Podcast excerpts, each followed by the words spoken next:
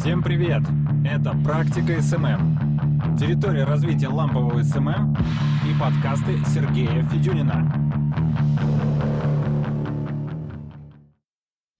ВКонтакте у нас э, име- имеет инструментарий для того, чтобы привлекать аудиторию, значит, э, и при этом ВКонтакте все больше борется с сервисами накрутки. Про инструментарий я, конечно, сейчас вообще круто загнул, наверное, все поразились, вот, а про сервисы накрутки вы тоже все знаете. Но ВКонтакте продолжает свою борьбу как бы с черными методами. А вы наверняка замечали, кто-то, владельцы крупных сообществ тем более, когда из сообществ внезапно пропадает, например, ну там, э, э, сколько там, ну 200, вот у меня в последний раз 300 пропало, да, аккаунтов.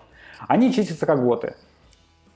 Э, да, с ВК сложновато развить, но тем не менее это дает возможность для планомерного развития. Понимаете, я за то, чтобы развивать все планомерно. То есть сейчас, вот, э, по крайней мере, по результатам, например, конференции Сурово Питерская СМ 2016, когда там выступал человек, который занимается, собственно, у которого есть сетка большая крупных сообществ, он рассказывал, что если вы хотите сейчас зарабатывать на крупных пабликах, то реально эти крупные паблики, что запрещено, кстати, ВКонтакте, но их, говорит, лучше покупать. Это он так сказал, это на самом деле запрещено. Вот. Но почему он так сказал? Суть в чем? Потому что развить свой собственный паблик сейчас, например, 100-тысячник, это реально очень дорого и не факт, что отобьется. Потому что рынок ВКонтакте, он немножко выровнялся в плане э, рынка рекламы в сообществах. И, например, если вы хотите продавать в своем сообществе 100-тысячники по ценам выше рыночных, у вас вряд ли это получится, потому что, собственно, отстроиться, обосновать, почему вы продаете дороже, сложно.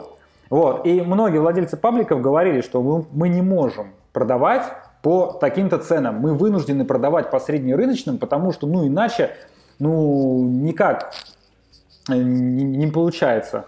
Действительно, а, здесь отстраиваться можно следующим. Развивать узконишевые паблики, но, опять же, среди узконишевых пабликов тоже есть устоявшиеся цены. Например, Дима Румянцев продает рекламу, ну, условно, по 3000 рублей. На самом деле дороже, ну, условно, да?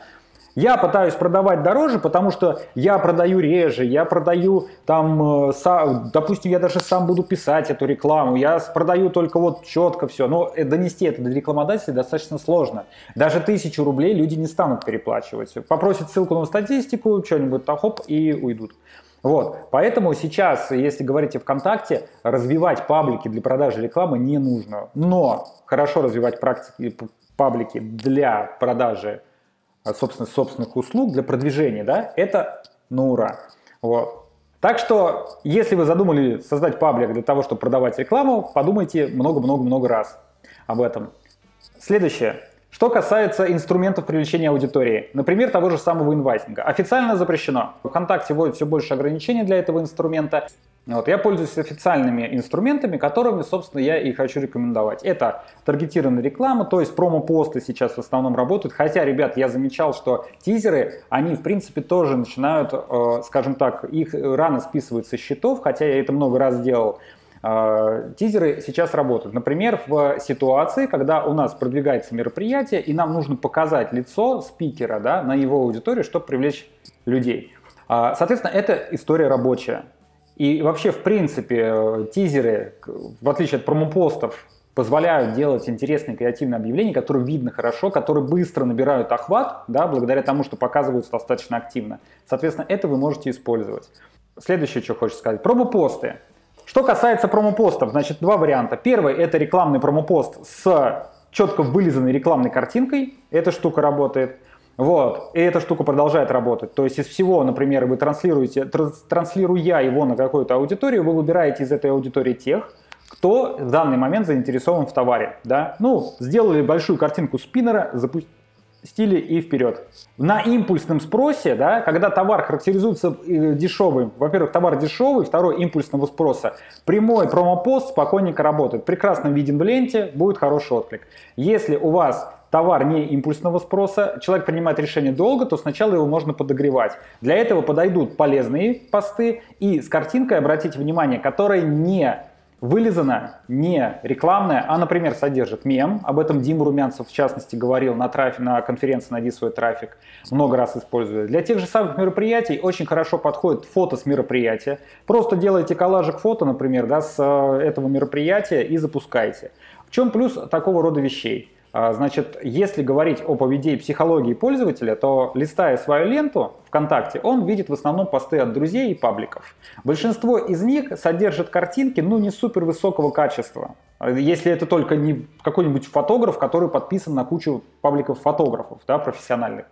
Вот. Пользователь, привыкая к этой ленте, и вы, встраивая свою рекламу с помощью таргета, да, пост в ленту, вы таким образом попадаете в его естественную среду. Пользователь воспринимает этот пост как естественный от своих друзей, соответственно. И поэтому он как бы не фильтрует его с помощью своих там рекламных фильтров, которые у него в голове, да. Вот. В отличие, например, от тех же тизеров, которые, к сожалению, а, по, моим, по моим представлениям, фильтруются как э, реклама, похожая на, например, тизеры всякие на сайтах торрентах, на бесплатных, сайтах бесплатных сериалов и тому подобное. Потому что, обратите внимание, после ребрендинга, э, то есть редизайна ВКонтакте, эти тизеры стали похожи именно на такие. Раньше заголовок, например, был наверху, и картинка другую форму имела. Сейчас картинка стала больше, ну, как сейчас, год назад, там, больше года назад. Вот. И заголовок написан теперь внизу. Вот, поэтому, хотя, несмотря на это, тизеры работают. Главное, пишите текст еще и на картинке. Значит, это что касается инструментов, да, которые работают. Плюс реклама в сообществах по-прежнему работает, но при этом нужно фильтровать. А, что касается инсты, там, собственно, работают блогеры, там работает таргетинг из Фейсбука, и, как ни странно, там работает в том числе и масс-фолловинг. Повторюсь, ребят, я не специалист продвижения в Инстаграм. Я консультировался с другими людьми. Вот. И поэтому, если вы дополните что-то, кто в Инстаграм работает, собственно, да, непосредственно и работает часто, то это будет здорово. Массфол, да, что, наверное, многих волнует вопрос масс-фолловинга, работает ли масс-фолловинг. А, отвечу, ребят, масс-фолловинг в регионах, да, работает. А, сам не делал, честно скажу при этом, но э, я знаю, что специалисты с ним до сих пор работают. Ну, опять же, вспомним о том, да, если руки прямые, то масс-фол работать будет. Я сейчас приведу пример из ВКонтакте.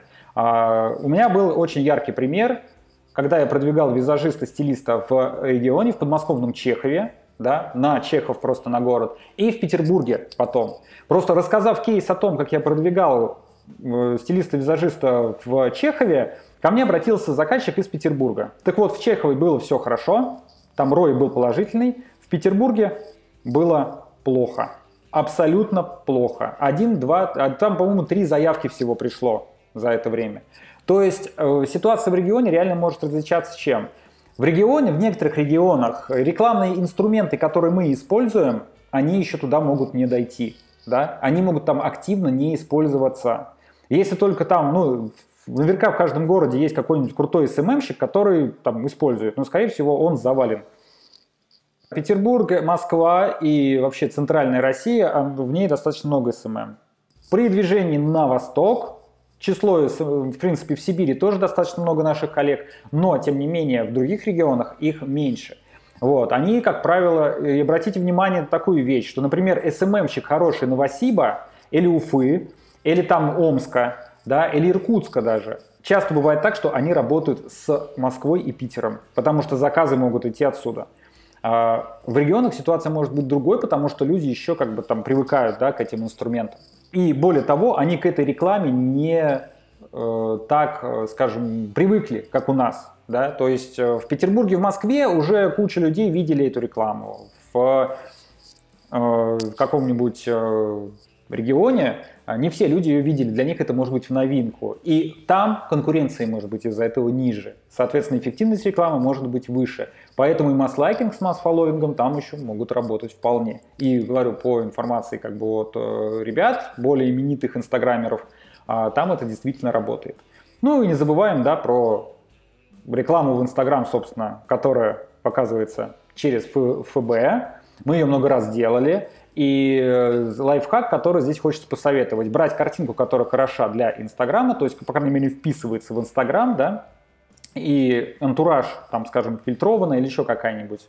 Вот, э, чтобы в Инстаграме она смотрелась более-менее естественно. И плюс вы можете, когда пишете текст для объявлений, через собачку упоминать аккаунт. Таким образом, в Инстаграме он становится кликабельным. Это как бы такой лайфхак для рекламы в Инстаграме.